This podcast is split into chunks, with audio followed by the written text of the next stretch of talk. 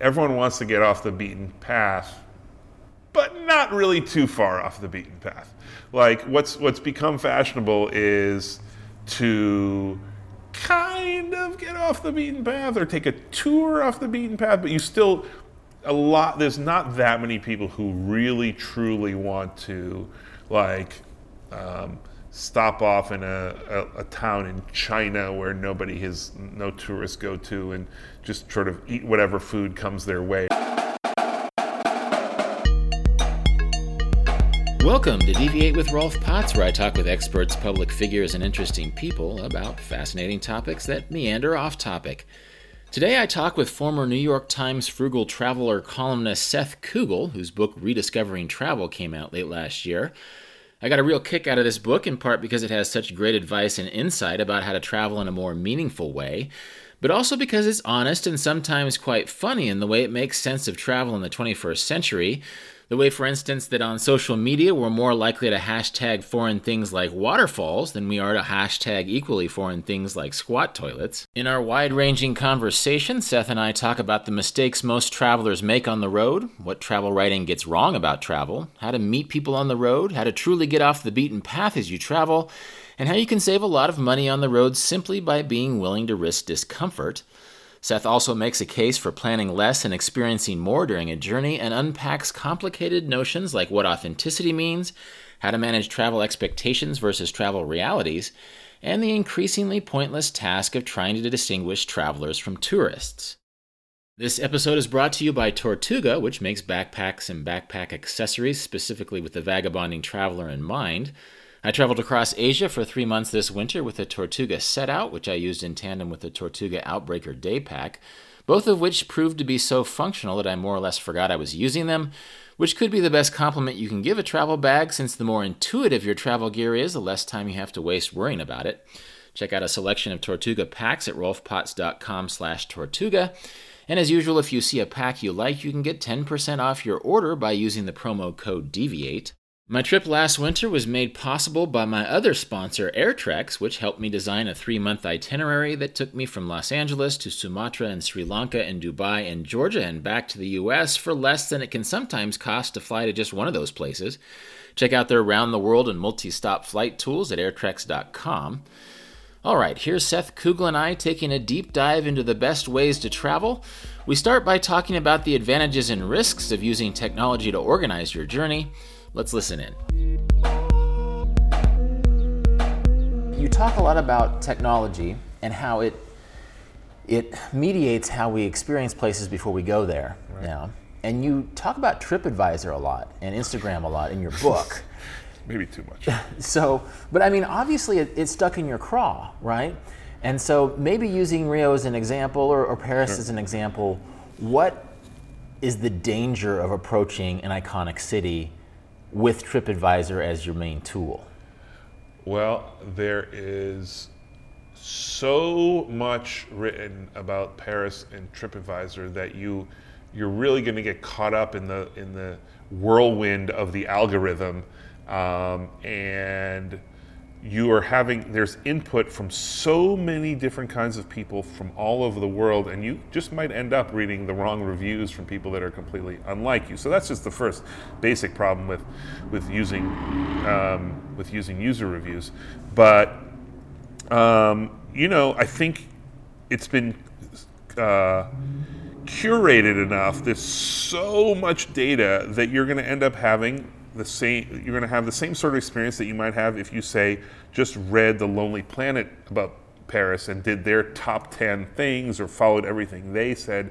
Um, and also you're just reading so many other people's opinions which are always so full of cliches in a very in, if i'm talking about paris in a, in a city that you should really develop your own relationship with.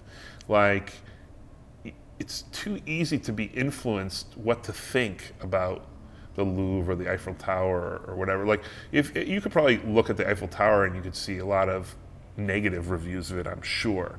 And that's just too bad because you should go make your own opinion. I feel like we, especially people who don't get to travel quite as much, are very, very. Uh, uh, can easily be sort of subjected to thinking that there's a way they should react to a place and then reacting in that way. And that, in a way, is my problem with with tr- with these big like TripAdvisor. Now, there's it's not to say that there's plenty of good things you can do with Trip. In fact, I think I give Paris as an example of a place where uh, you just sort of have to flip the script a little bit. Like you look at things to do in Paris, and there's like a thousand things to do, and then go like to number 700 and see what's like 700 to 710 what's on that page? You're going to find a lot of really interesting stuff you never know existed. If you just take the easiest way out and just look at stuff that pops up first then i also just don't i just can't stand reading too many reviews of a restaurant before i go there as well.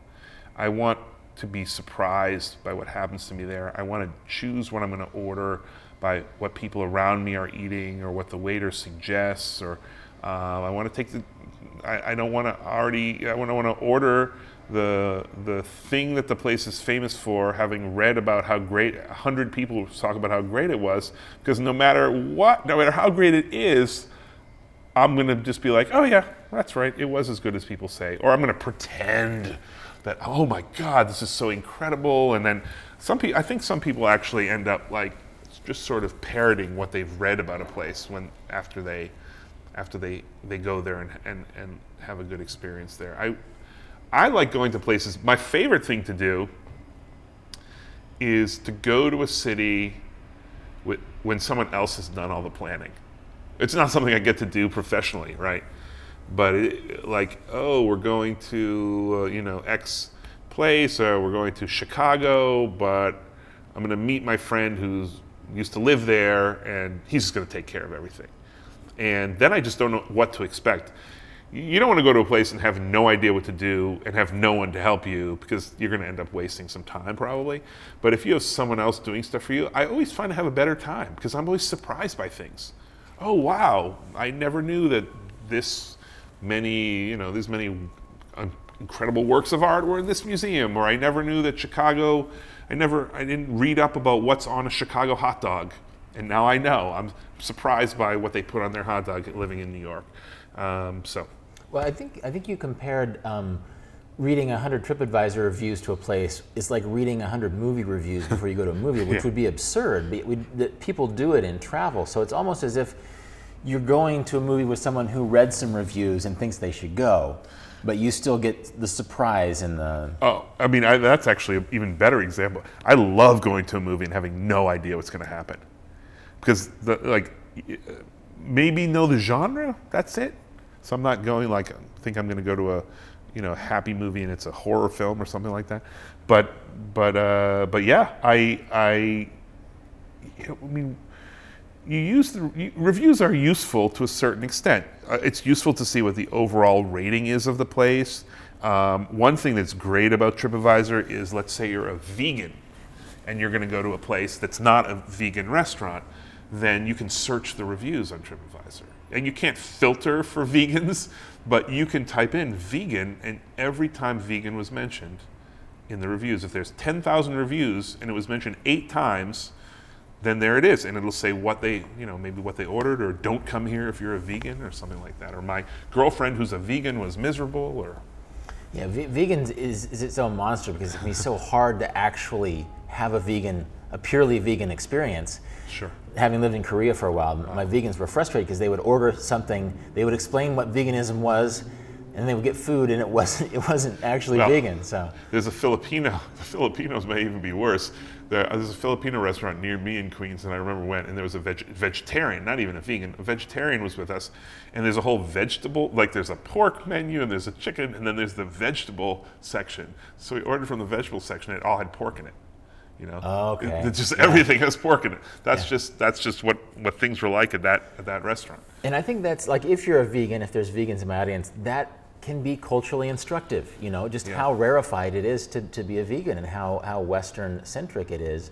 Um, even in countries that are more vegetable centric than, than the United I'll States. I'll tell you, I do admire, I really admire people who have, uh, who really stick to their guns and insist on traveling even though it's gonna, it's gonna be tough or people, for example, who have like celiac disease and can't do any gluten whatsoever. That's um, it's really admirable. Well, one of the things I just do everything. and I, that's too almost too too easy. Um, but so yeah, I mean, if you do have vegans out there who are big travelers, you know, hats off to you. Yeah, no, it, you know, it's it's um, yeah, having a restriction can open or send you down some paths you may not have gone down Tra- otherwise. Traveling with, with physical disabilities also, um, huge admiration for people who do that. There should be more written about you know how to how to how to do that. I'd imagine you meet more people because you're more likely to say, "Can you help me?" Which is a great Yeah. question, even if you don't have a physical disability, right? Oh yeah, I mean you know I'm I advocate asking people questions all the at any excuse you have to, to ask someone a question is is good. I mean, asking people for directions when you have Google Maps in your in your phone even, um, because being a tourist, the you can get away. I we have lots of tourists in New York. Um, and I love when people stop me and ask me questions. And uh, sometimes people do ask, "How do you get to this place?" And, and on the one hand, I want to say, like, just look at your phone. On the but then I'm like, "Wow, that's kind of cool." And I, I people like showing off the place where they live as well. And and uh, um, I think people, even in New York, people are very generous with with tourists. And um, yeah, so that's it's an interesting point. I'd never thought about that. That if you have some sort of a disability, then you need to ask for help a lot. Good, good point. It's interesting. We've mentioned some iconic cities, including Paris, um, where there is so much TripAdvisor ad- advice that if you printed it out, you could crush every person in Paris, probably. But Paris is where the flaneur was uh, developed. Um, and I teach a class in Paris every summer, and I actually have a flaneuring exercise with my students to sort of get them out of those patterns of going where they think they're supposed to do. And it, if my listeners don't know what flaneuring is, it means you're just walking in search of experience. You're walking through the city without a destination in mind. You're walking until you find something uh, that catches your eye. And it's actually it's it's a um, it's a reference I've seen a lot more recently. And so I wonder if if someday it would be sad if the flaneur concept is somehow folded into tourist expectations, where it's like, hey, the hottest thing to do in Paris is be a flaneur. Sp- Spend Well. 90 minutes and don't have a destination. Um, well, it, it, it, it's too bad that that would have to be an experience that you actually categorize, right? That should just be the way people do it. Um, even if, but then other people are going to say like, "Oh, well, there's so much to see in Paris. Don't don't waste all your time on that." But I do, yeah, everyone can take a little piece of their day and be a, a flaneur, and you don't need to. Hopefully, you don't need to do it on purpose. But if you do need to do it on purpose, if you need to set aside an hour a day to to walk around aimlessly in in a city where you are, then I'm okay with you, sort of. Um, I don't know. Uh, actually calling that an activity. It's okay. It's better than nothing. I love that you have a you- you have a flaneur activity in Paris every summer. It's a good one. People get excited about it because people. I mean, there's so many expectations over, you know, superimposed on Paris that Japanese have Paris syndrome, where they go and they feel mental disturbance because it's not as awesome as they assumed it would have been. You know, um, and actually, this is another thing that you touch on in, in the book is that we've talked about certain kinds of travel so much that. Um, as you've said uh, in your book, that sometimes getting off the beaten path is the most beaten path thing you can do. Like we've sort of institutionalized getting off the beaten path. Yeah. And then we've also sort of we've performed transformation so much that it's hard to tell when transformation actually happens. That it's easier to em- that it's more honest to embody the transformation of travel than to use it as an Instagram caption. so, I mean, those are just a couple examples I'm thinking of how the alternative way of traveling has become so internalized in the popular imagination that it Yeah. can also be a cliche. It sort of has, but as um, my fellow former frugal traveler Daisann McLane recently said in a in a in a thing I was in a panel I was on, she's like, everyone wants to get off the beaten path, but not really too far off the beaten path. Like what's what's become fashionable is to kind of get off the beaten path or take a tour off the beaten path, but you still a lot there's not that many people who really truly want to like um, stop off in a, a, a town in China where nobody has no tourists go to and just sort of eat whatever food comes their way or whatever. The- certain things are still very hard to do. So I, I do have some hope that for the small percentage of people who really truly want an adventure, um, off the beaten path is still a legitimate goal. But don't don't be fooled into thinking that off the beat. I think I have an example in there of a. Uh, I think it was the Hilton or the Sheraton in Barbados, which offered an off the tourist trail tour, which is so ridiculous. it's so ironic. It's, I mean, it's just absurd. Uh, and what they do is they take you in a you know a car or a well, whatever mini bus or and they take you to three or four places that are like they're not in the top 10 TripAdvisor. They're like number 17, 23, and 26. And yeah, that's probably not what the average traveler does in, in Barbados, but it's clearly not off the beaten path, especially if you have a if you're going in a bus and with with a tour guide.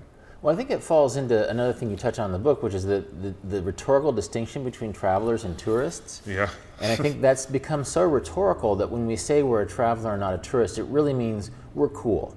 That's so we're right. going to run into the other Bushwick, Williamsburg people when we're in Prague. Right.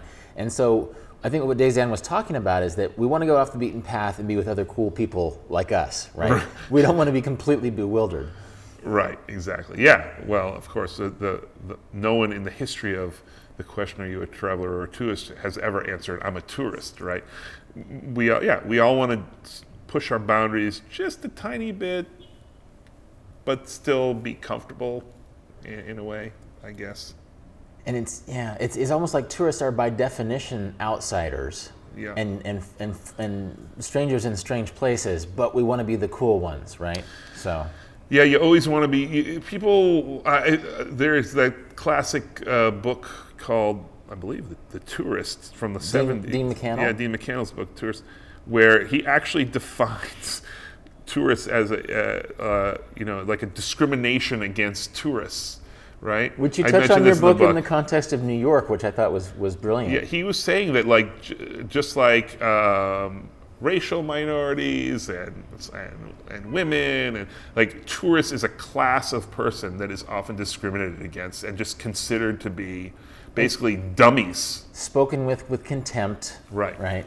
Oh those oh these tourists in times square. Oh i hate these tourists. It's sort of the opposite of what i was saying before. I actually kind of like the tourists uh, but I like them individually. I do, definitely do not like them as a, as a whole. And I hope you like the term I coined for when people are prejudiced against tourists. I call it tourism. Oh right, I, I noted that, but it just is too close to the other term. um, Paul Fussell, have you read Abroad? Um, no. Um, he uses anti-tourist. Um, oh. Not as not as a term that you call a tourist, but an anti-tourist is just someone, the person, and this is before smartphones, but the person who's like very contemptuously is not carrying a camera because they want to see with their own eyes. Right. Um, and it's it's people who their entire definition as a traveler is the fact that they're not a tourist and there's really nothing else creative happening. Until they meet the person that's much more of a you know there's always people there's always people who are better travelers than you. There's i always am intimidated by sometimes people do unbelievable things. I'm like ah oh, i never thought of that or i couldn't possibly pull that off. I mean you just have to accept you should be the tour, you should be the traveler or tourist or whatever that you want to be and not worry about the fun. I, I mean, I used to make fun of people who got off of, of tour buses and and um, and you know, sort of all walk together following the, the guy with the flag. But you know, some of those people. What if it's that person's first? What if they're 60 years old and it's their first time ever leaving the United States? Well, then, congratulations you know that's incredible that you, you managed to take that step and it was hard for you to do and of course. So you want to have you want to have a little help. Yeah, it's sort of a classist assumption, you know, that right. the person, like the, the, working class person who's off to do their dream bucket list trip, see the Great Wall of China or the mm-hmm. Eiffel Tower.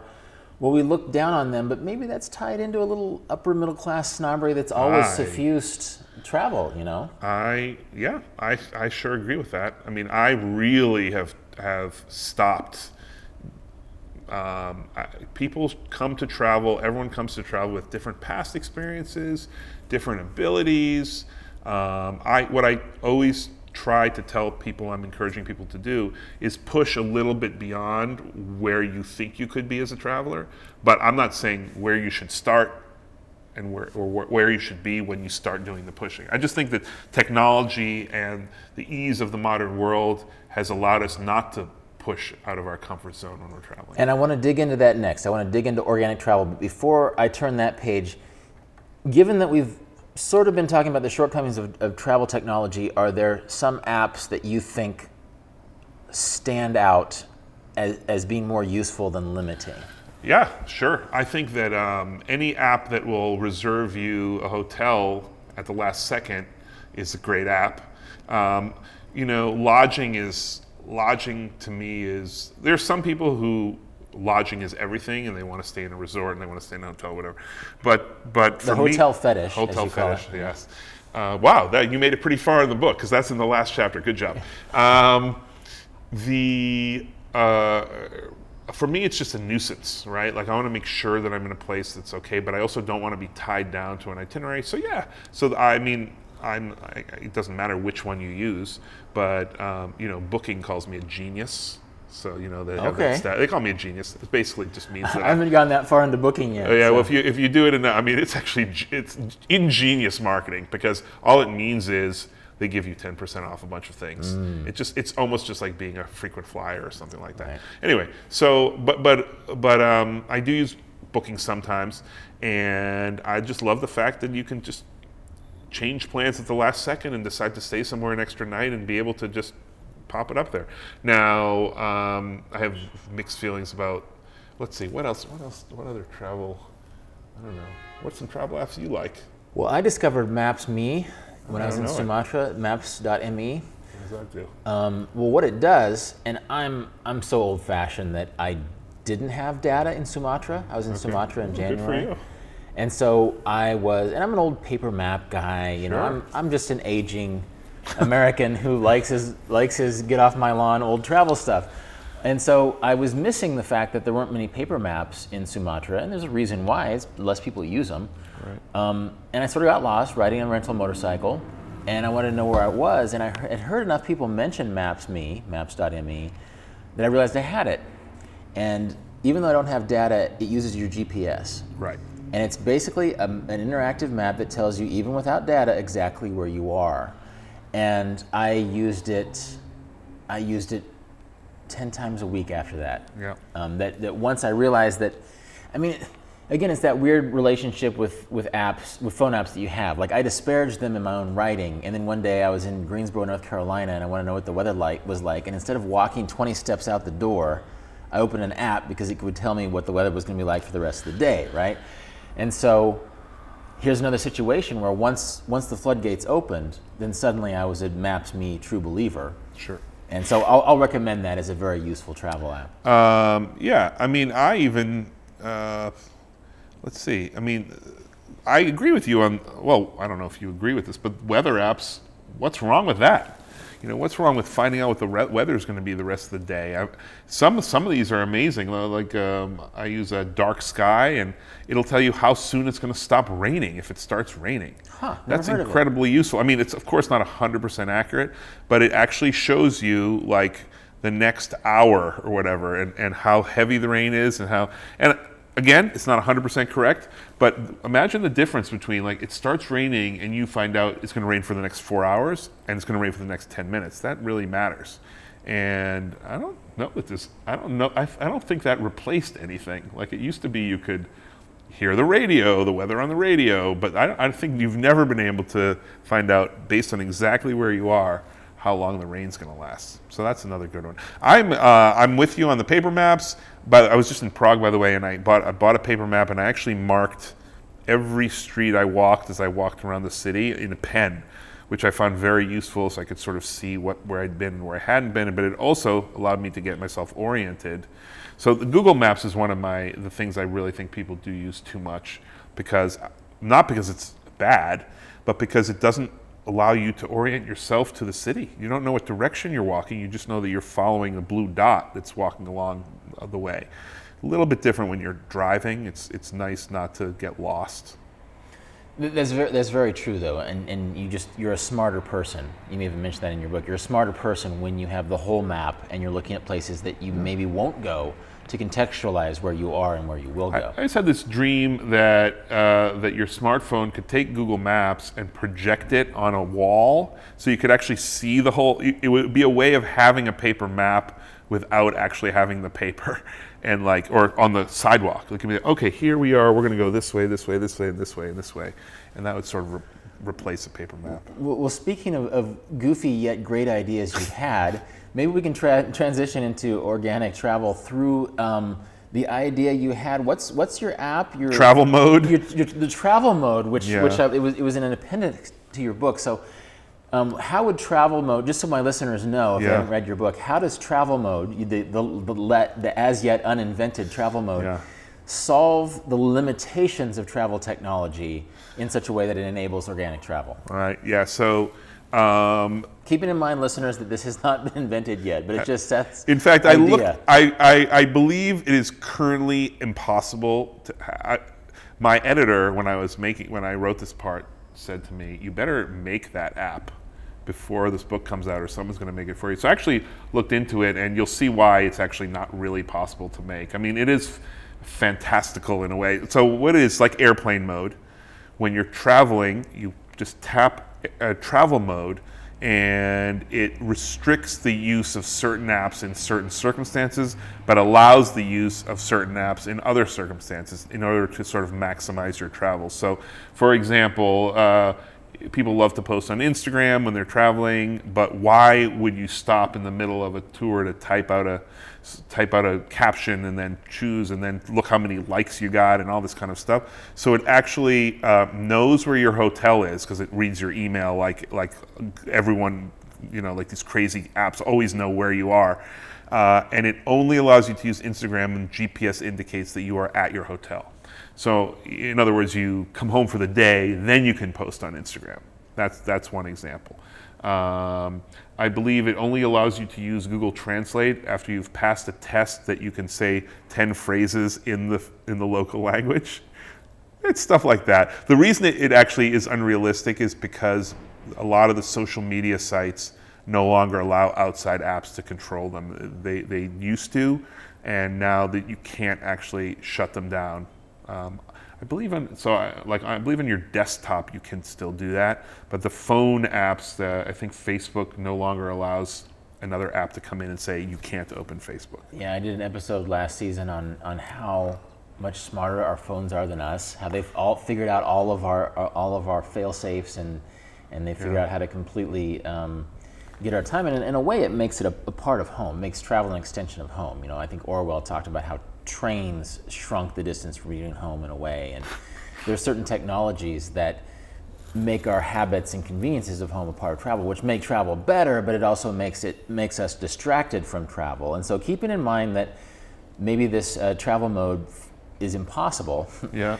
um, how would you encourage people to embrace what you call organic travel? What what is organic travel, and how do you how would you best give listener strategies for organic travel? Yeah, organic travel is nothing more than uh, to travel what what organic food is to food, right? I mean, uh, the idea is that a long time ago, we didn't used to call organic food organic food. It was just food. It was just natural. You bought stuff, you cooked it, and you ate it. Then everyone was coming in and trying to make food better, processed food. Uh, you know, the, the little packages where you open them up and the little deli meats are there and the cracker is next to them and the cheese is next to them, uh, whatever those things are called, Lunchables. Lunchables, yeah. Uh, they still have those? I don't even know. Um, and we got, it got, we got so far into processing all of our food that someone had to come along and say, well, let's go back to organic food, the way it used to be, without chemicals and without, and that's sort of what the idea of organic travel is. Like all the all the bells and whistles and tours and all this kind of stuff that have been and, and, apps let's sort of try to go back and have experiences the way people used to used to travel in the old days but but adding in some of the great technology that helps us today. Like i, I think I, I, mentioned like there's a lot of places people just never used to go um, because there was no information about them or you didn't know if you could go. And today uh, so, you know, if you want to know whether you can go to Azerbaijan, no one used to ever think of going to Azerbaijan. Now, if you are interested in Azerbaijan, you just look it up and see. So that's great. I'm not trying to take away that kind of stuff. I'm also not trying to take away your Google Maps when you're lost and desperate because you're going to miss your flight, that sort of a thing. But just to, to just to not let too much processing be done in travel. Now, I forgot the original question. Well, actually, I, you said Azerbaijan. I literally tried to go to Azerbaijan three weeks ago, and turned out you need a visa to get there from Georgia. So Oh. I, I was denied. But Well, you know, I am banned from Azerbaijan. really, Yeah. did you write something negative about? No, uh, there is a disputed territory between Armenia and Azerbaijan, Nagorno. Um, Kar- yes, something like that. Karakov or something? And Armenia controls it basically, so you can enter from Armenia, but Azerbaijan believes that they should. It's a very complicated story with a lot of war and uh, it's uh, impossible to get into. But I went with some Armenians and I wrote about it. And if you, if our, Azerbaijan knows you visited, you are blacklisted. Ooh. So I'm blacklisted. But I don't really want to go to Azerbaijan, so it's okay. That's cooler than my story. I was just the, the knucklehead who forgot to get a visa. so you, you have me beat there. Um, so oftentimes within organic travel, actually, this is another aside. I wonder what artisanal travel would be. Like there's organic food and there's artisanal food. It's like you build your own horse carriage to travel. Yeah, that's a good one. Have to think about that. So something to think about. The listeners can send in their ideas for what exactly artisanal travel is, if that if it goes beyond organic travel. But in your book, you talk a lot about basically sort of going into the into the black area, into the places where you don't necessarily know what's happening, and you talk about how oftentimes local people get jobs as tour guides to show you around. But in a way, it's more awesome to just find the local person who shrugs and tells you about a place. And so, how can you make these experiences more likely to happen? To meet someone in an organic manner. Uh, well, the first thing is let's remember the rule that if there are fewer tourists around, you're more likely to make local friends than if there are not. So that can swing things in your favor. Uh, and that works. That doesn't mean you can't do it in London, Paris, Rome. It just means you should maybe stay in a part of London, Paris, or Rome that, that is the sort of, uh, I hate to say it, off the beaten track. Uh, But, but, oh, But it doesn't it doesn't take much. You just have to walk in one direction for 15 Sure. minutes, right? And or consider uh, like I remember I was with my parents in Vancouver, and I have very mixed feelings about Airbnb. But we stayed in an Airbnb, and we actually stayed in one kind of in a suburb. And you'd think that would be awful, but we made sure that there was a direct bus into downtown. But as a result, like we were the only travelers anywhere around that suburb, which was kind of cool and made it easier to talk to people. Um, the other thing is just to talk to as many people as possible because the average person, someone stopped me on the street right now and asked me a, a question.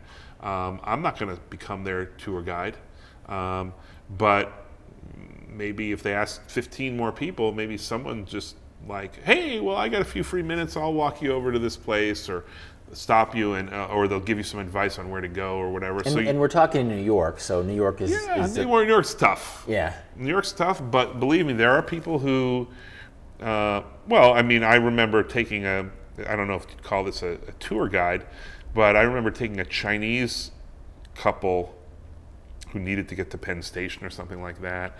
And we were somewhere far away, but I was actually going, if I just slightly adjusted my route, I could go through Penn Station as opposed to going on one of the other subway lines. So I actually took them, like, come on, let's go. And I made sure that they, they got where they were going. Um, so people do do stuff like that in New York. It's, it's not as common.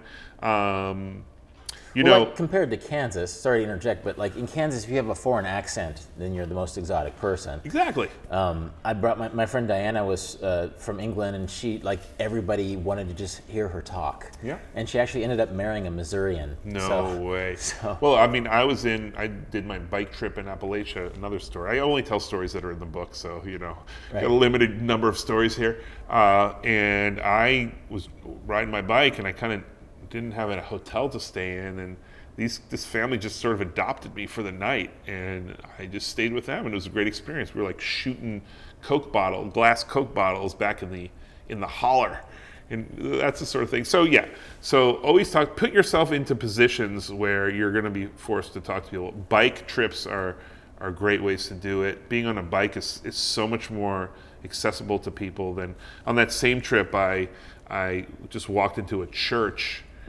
Uh, just to see what was going on in there, and there was this big youth event going on, and there was this huge lunch being served, and you know, just got to go in and have lunch with everybody. Where were you? Uh, that was also in Kentucky. That was the Okay. same Appalachia trip. Okay. Uh-huh. Um, so choose destinations that you're curious about, but may not be so so touristy. I've always I hadn't been to Kentucky. I was curious about it. You read a lot about Appalachia. You know that what you're reading is we all have these stereotypes about all, all kinds of different places like Kansas or Appalachia. And I was like, okay, well, I'm gonna I'm gonna do a bike trip, and I'm gonna go there. And I thought about, can I do a bike trip? I ended up calling somebody who's like the Lexington, Kentucky bike guy or whatever, and, and he gave me some advice, and I just did a bike trip there, and then everybody wants to talk to you. It's it's so it's so true. Um, Sweden, I saw a medieval festival going on or, or something. It was yeah, it was a medieval festival. I went up. I decided to stay in a tent in Sweden. You can pitch a tent wherever you want on public land. Uh, you don't have to, it doesn't have to be a campsite. And just a guy came by. He's like, "What are you doing here?" And I'm like, "Oh, I'm just going to a medieval festival." And we ended up becoming friends. And he invited me over out over to his friend's house. And so you just have to put yourself out there. Now the problem is when you do put yourself out, out there, sometimes things don't go well. You have to be willing to sacrifice a few bad travel days in order to have the really special travel experiences. Uh, there's no substitute for that. Well, there is a substitute. You hire a guide who's going to give you an experience, like just going to hand you an experience, which in certain circumstances can be fine. But the real, true experiences like this, you can only get if you're willing to sacrifice. Now, then people say, well, Seth, you're a travel writer, you can travel as much as you want. Um, Maybe I'm on vacation for nine days. Exactly. Right. Um, but and then I just say, well, just just take a day or two during your trip and, and, and try to do something a little further out there and see what you like, see if you like it. And um, you know, the one thing I've never I've never heard if people never tell me great travel stories about when they took a tour. Their great travel stories are always you know, when something happened that was unplanned. And often that's by accident, uh, something goes wrong.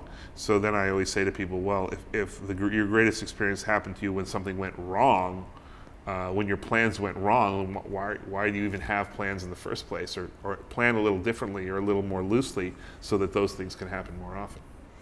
Well, this ties into fear and different iterations of fear, which I want to touch on in a second. First, I'm curious did they give you money at the church in Kentucky? Because I went to church on my first vagabonding trip 25 years ago. No way. I went to church in Alabama, and I was the outsider. It was a small little town, and then they announced me as the guest, and I stood up, and afterwards, like three different people gave me five to two dollars. That is amazing. Yeah. Do you find out why? Is that just a tradition? I, Outsiders. I didn't. I was young and didn't even didn't even Right. ask or think about it. I just celebrated having seven dollars all of a sudden. But um, That's so amazing. I think it's the idea. It's like Christian charity and the idea that maybe maybe this person is in need and God sent us this person to us because they there's something that they needed, or maybe it's just well they, we want this person to remember us well in case they convert. You know. Well, well, the- Bible does have all the passages about tre- treating strangers in a strange land and, you know, giving them shelter and all that kind of stuff. No, nobody gave me money, but they did give me lasagna. Nice. So um, it was not a church service that I was at. It was a it was like a youth activity, and um, the youths were off practicing a play, but there were still like five people there, like preparing the lunch and and uh, and and yeah, and so yeah, free food, but no free money. It, it's interesting how many iterations of, of that of, of the youth group free buffet or, or free lasagna there can be if you allow yourself to just sort of let go of what you thought you were supposed to do in a place and do what feels right. And so let's touch on fear a little bit. What kind of fears, small or big, are keeping people from being more organic, organic travelers? Um, well, you know, I've never advocate people put themselves into physical danger. So if your fear is that you're going to get mugged or attacked or something like that because you don't know it's, then then that's a good reason not to to do something. Of course, you should try to figure out If it's from- true. if it's true or not. Um, so I always say that. So so I always say that that's okay. But when your fear is just sort of a social fear, like you're going to do something wrong because you're an outsider, or you're going to be rude by accident, or you're just uncomfortable talking to strangers, that's certainly a fear that I think is should be dismissed. Um, and then the second fear is missing out on the main events of what of what you're of the place you're going to. Like, oh my God, uh, I'm going to be in Paris for five days. I have to see X, Y, Z, this museum, that museum, this building, that building. I have to walk around the Marais or something like that.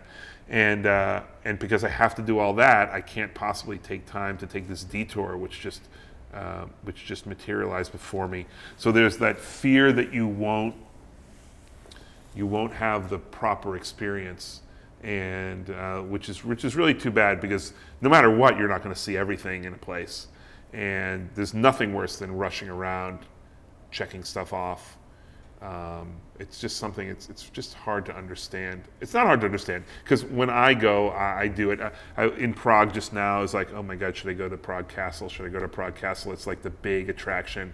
Um, and it was my last day there and i was like okay, I gotta go. And so I went. And one of the reasons I, I did is because I was writing an article, so I didn't feel I had the right to not go and dis- and say, oh well, I didn't go to Prague Castle because I'm a I'm an independent traveler. I wanted to see what it was all about to make sure it was something like the next time I went to Prague, maybe then I could say, ah, been to Prague Castle, I'm not going to do that thing again. Well, that's where the original defenestrations happened, right? Isn't oh, is it? In Prague castles, where they it's like the first place where they threw people out a window to punish them. Really? Is it the castle up on top, very yeah, top? Yeah, yeah, yeah. Yeah. if you haven't finished the article, then um, oh yeah, it's you can throw in a defenestration. Well, I'm not going to talk too much. The last thing people need to read about is Prague Castle. Yeah. You know, there's plenty of info out there about that. Um, what kind of dangers do happen statistically?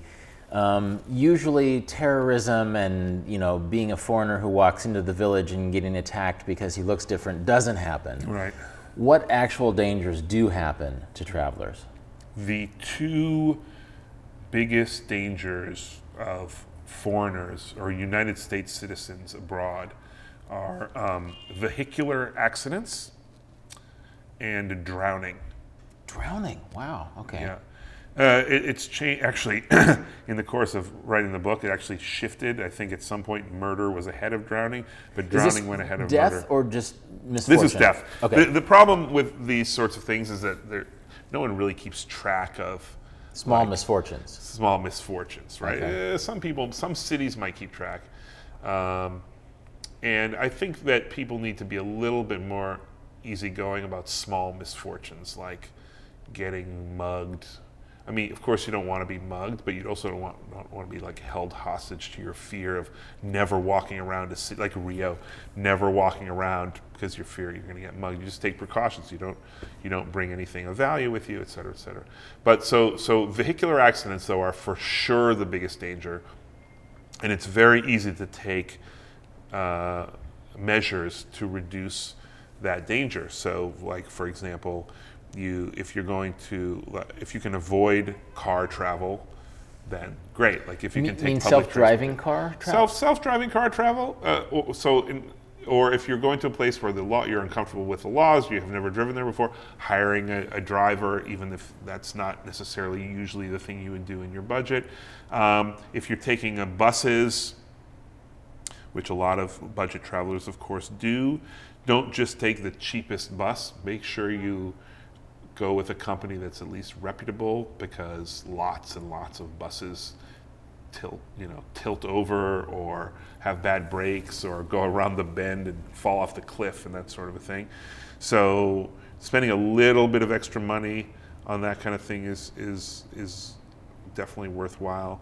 Um, and then for drowning, I mean, it's easy to, you know, it's tempting when you're traveling I think two things probably contribute to drowning by tourists. One is drinking. I mean, also contributes to wrecking your rental motorbike. That's true. Um, you're right. So either way, like, don't go in the ocean when you've been drinking, I guess.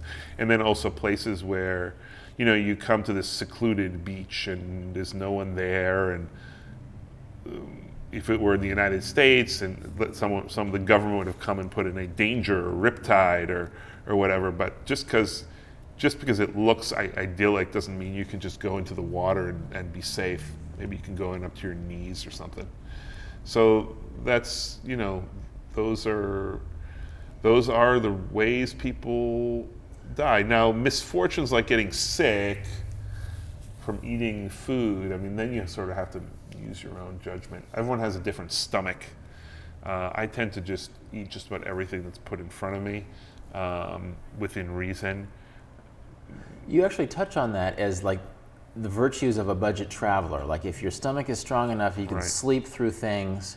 There's Yeah. a few others. um, yeah, you can, or you can get along without too much sleep. You can sleep through things. You're fle- you're you're you're like sort of flexible in in in tough situations. But definitely, it's cheaper to travel if you can eat street food. And you know, again, if you don't know if you can eat street food, then there's no real way to do it besides to try. You, then you just take certain precautions. Like that's not actually a bad idea if if. Uh, of a time to look at user reviews. Like if you if there's a street cart somewhere and it's I mean if it even is on review sites, but now every just about everything is uh, to look it up and, and and see whether there's a lot of do not go here, you'll get sick.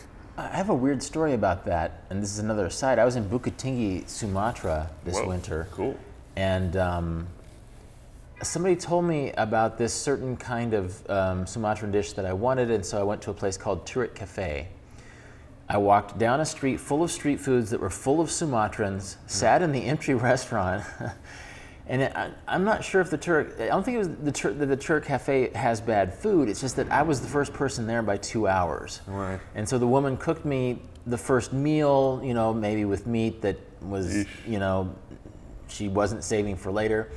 Um, and then I walked back through the crowded street food district, went home, and was sick the next day. Yeah. Um, and so, um, So how did you end up? How did you end up in this particular place? Someone recommended it. Uh, TripAdvisor. Oh, It, it's the one. It's. I actually wrote it down when I was reading your book because you mentioned Trip, TripAdvisor quite a bit, and I just wanted. I think it was rendang. It was. It's a. It's a Malaysian dish of, Yeah, yeah, for that, that- that- part of. Uh, I'm sorry, not Malaysian, but that part of Sumatra. It's Indonesian. Yeah, it's that beef that cooks for like six hours or something. Exactly, and I wanted, and basically my guest house owner was talking about it, so I looked it up, and one of the first search things was um, was a TripAdvisor review for the the Turret Cafe. And I'm sorry, Turret Cafe, if I'm disparaging you, but my my chicken rendang didn't turn out very well because, and and I guess the the, the point of the of the story is that I walked past a street food district full of Sumatran diners Right. to the TripAdvisor right. place Classic. where I ate alone, and that was that Right. was my boneheaded move. It's the ultimate like uh, not being willing to cha- deviate from your plans, even when it's so obvious what's in front of you. And that, that is such a symptom, and I do it too. We all do it. That's the funny thing about giving travel advice. Like, I don't follow my own advice quite often. It is hard when you're on the road to, to, to be like, of course, the thought crosses your mind, oh, that's a crowded little street stand. Mm, maybe I should ditch my plans and go there. And for some reason, sometimes we don't do it. yeah. A Couple more things before we wrap up here. One is bucket list. You were talking about ticking things off a list. What's your philosophy on the concept of bucket list, which is a pretty young idea, really? Yeah, I couldn't believe this actually, but it did actually emerge from the movie The Bucket List. Um, that's where that came from.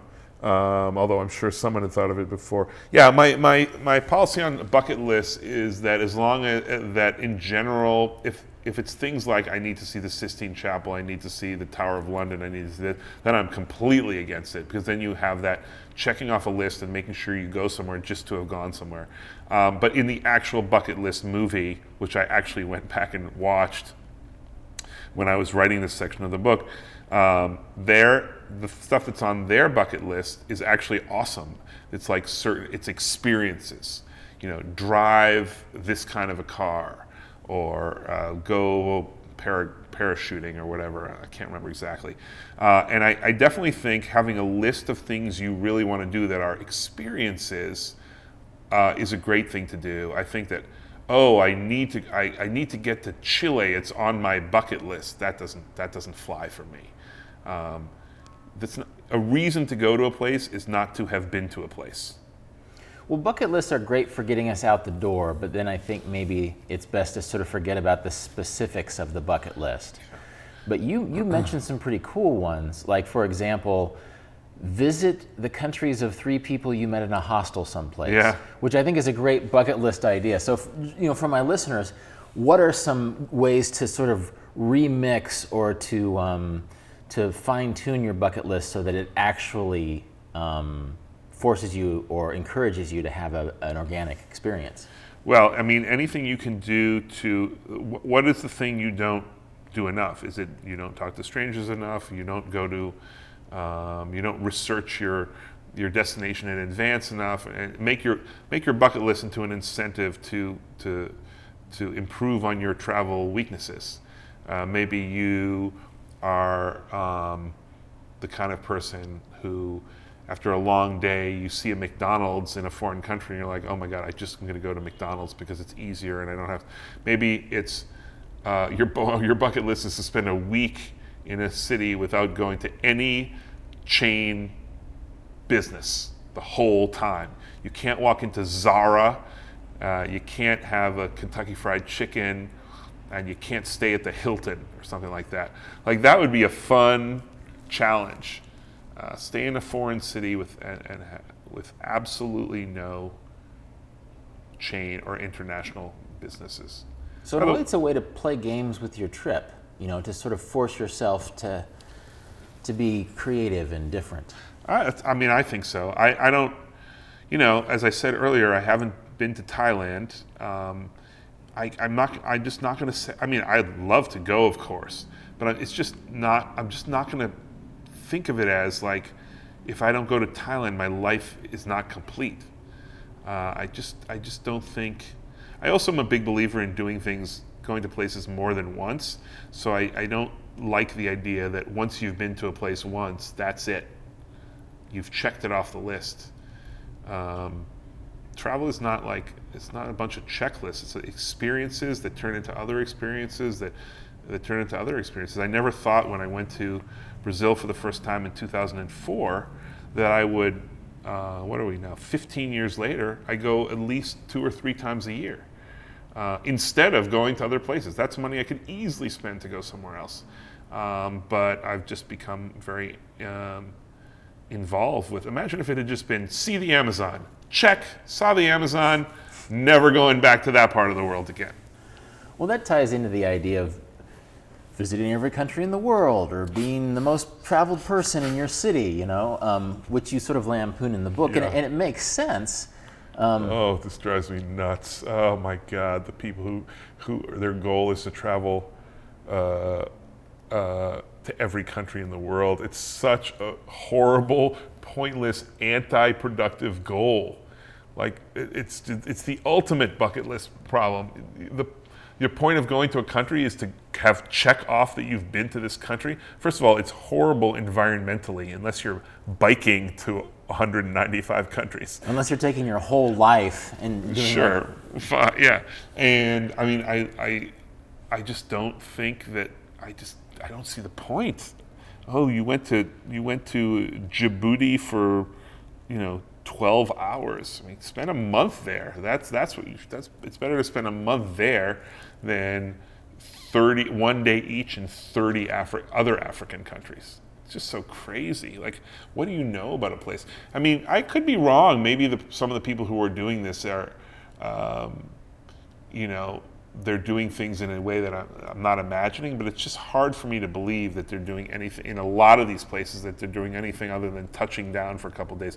Look, uh, uh, Australia is a country I don't know very well. I've only been to, to Melbourne. That's it. I've never been any. I've never even been to Sydney. And I would never, if someone said, Have you been to Australia? I, I really almost couldn't say yes. I mean, I wouldn't just say, Yes, I've been to Australia. I'd be like, Yes, but literally only been to Melbourne for a weekend I, while I was in New Zealand. And I popped over there. Um, it, it just, I, I can't imagine saying that. Uh, you know, if you, uh, when I think about um, Brazil again, if someone went and on a cruise and stopped for a day in Rio de Janeiro on their way to Patagonia or wherever, and th- the idea that they would say that they've been to Brazil and I've been to Brazil and that's the same thing is just, it's just total insanity. Um, it just doesn't matter. That's why I, I, I, I don't I don't care admitting that I've never been to, to Thailand and I'll and Australia, which is a great destination. I've only look I've only been to one little place there. So what? Who cares? Everyone's a different kind of traveler and has different priorities, and my priority is not to, to see, you know, every place in the world. Well, it's interesting. I spent two months in Rio, but I don't speak Portuguese. You know. But two um, months is pretty good. Yeah, but I'm just thinking comparatively, like language can be a decent metric for like you can go to 192 countries as represented by the Olympics, but how many languages they're going to learn and how many countries, right. you know, Indonesia, Sumatra being an example. I went through three major language regions regions in Sumatra, none of which were Indonesian, you know. Right. Um, and so um, I, I, like to think that I'm a well traveled person, but language isn't my forte. So my experience, despite the fact that I've been to all these places, is its own unique iteration of well traveled, you know? Everyone has travel strengths and weaknesses, though. Languages with just one skill. Other, some people have natural social abilities that other people don't have, so they end up speaking to everyone they cross paths with. Um, other people are you know, if you're really into science or nature or whatever, that's, you know, I could, you could visit national parks and have a completely different experience than I do because you actually know what you're looking at. Um, as opposed to me like reading the little faded sign or, or something like that.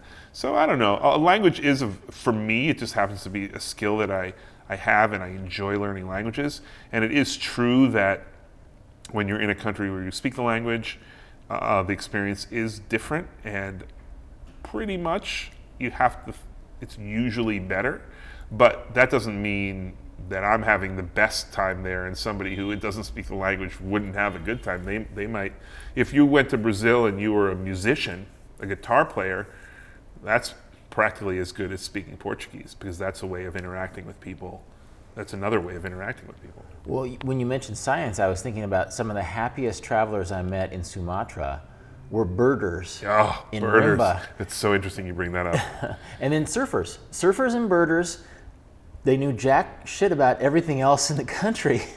but yep. they were they learned languages, they were paying attention to the landscape in ways that I was not. Um, so that's interesting. That I, I like. I spent a month in Sumatra, but I couldn't. I could. I didn't travel in the same way as the surfers or the birders. There's certain uh, to have a mission for when you travel, and, and birders are very serious people, and I, I, I would love to be so into birding that, that then then you have a certain list of places. Then you really do have a bucket list in a way. Here's the some here's the great places for birding. When you're there, of course, you're not just birding you have to do other stuff. Surfing is another really good one. I mean, you can't just surf all day. Well, maybe you can surf all day. That's probably a bad example. But um, uh, people who have a certain hobby or a certain interest and they go around uh, for that, you know, even even something as simple as like being a modern art lover or something like that, or or coffee lover, or a specific kind of food that you like, or or whatever. Just to have a structure for your trip um, it also gives you something to talk about with people, right? It's an easy way to, to, to bond with people and to make friends if you're searching for a certain like and, and, maybe even a pretext to ask certain questions. We talked about questions yeah, being a, a good right. resource. Um, the surfers I met didn't had never heard of Bukittinggi, which is a, a tourist traveler hub that yeah. happens to be inland. They'd never heard of Lake Toba, which is a great stop off on the backpacker trail going back mm-hmm. decades they could speak better Bahasa Indonesia than me. Wow, yeah. Because they had to ask questions, right? Yeah. yeah. So. Yeah. All right, la- uh, last thing, and just you can riff on it as long or short as you want, and that's the idea of authenticity, mm-hmm. because it's a question that, as a traveler and a writer, I've been having fun with ever since I've been doing both. Yeah, uh, well, in, in a way, it's a, a, useful concept, and in a way, it's a it's a horrible concept. I mean, uh, certainly it depends on what you mean. It's a little bit like when people say they're going to explore. You know, does some people hear that word and they think of Christopher Columbus and explore, like, dis, or discover, right? This same thing. Discovering and exploring. Well, aren't you really exploiting and things that have already been discovered? That whole debate. But then well, again, totally, yeah. exploration is is a great is a great metaphor for when you're in a city. A flaneur is is an explorer. So uh, authenticity is, is a little bit the same way. I think one of the, the everyone wants to go and have an experience that you want to see a place as it really is, right? I think that's what we mean when we say authentic. You're not seeing it through some screen or through some show of tribal uh, dances or or something like that, uh, which is I think a positive. The, I think the negative thing is people do tend to use it as a term for usually in poorer parts of the world to see the authentic way that you know this certain people dances and this certain people eat their you know porridge or, or whatever. You don't often hear like let's see the authentic side of Washington D.C. suburbs. Like, oh, let's go to a youth soccer game because that's an authentic expression of of Silver Spring, Maryland. You know, that's just not the way we think of it. And so when we think of some people as authentic and other people as not authentic, and then the people you think of as ha- doing authentic things are poorer and darker skinned, that's when it becomes a little problematic. I, I think it just depends on, on the way you use the actual term, basically. And uh, if it's to, to see things as the way they really are, if that's what you mean by that, then that's, that's great as long as you're doing it in a, a sensitive way. And it also, but it also doesn't mean that you can't ever have a tour guide or go on a specialized tour because somehow that's un- inauthentic.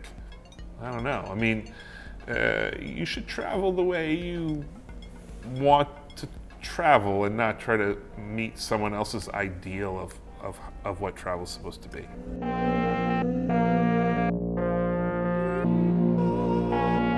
This has been Deviate with Rolf Potts. More about everything that was just mentioned, including links to Seth Kugel's book Rediscovering Travel, can be found in the show notes at rolfpotts.com slash deviate.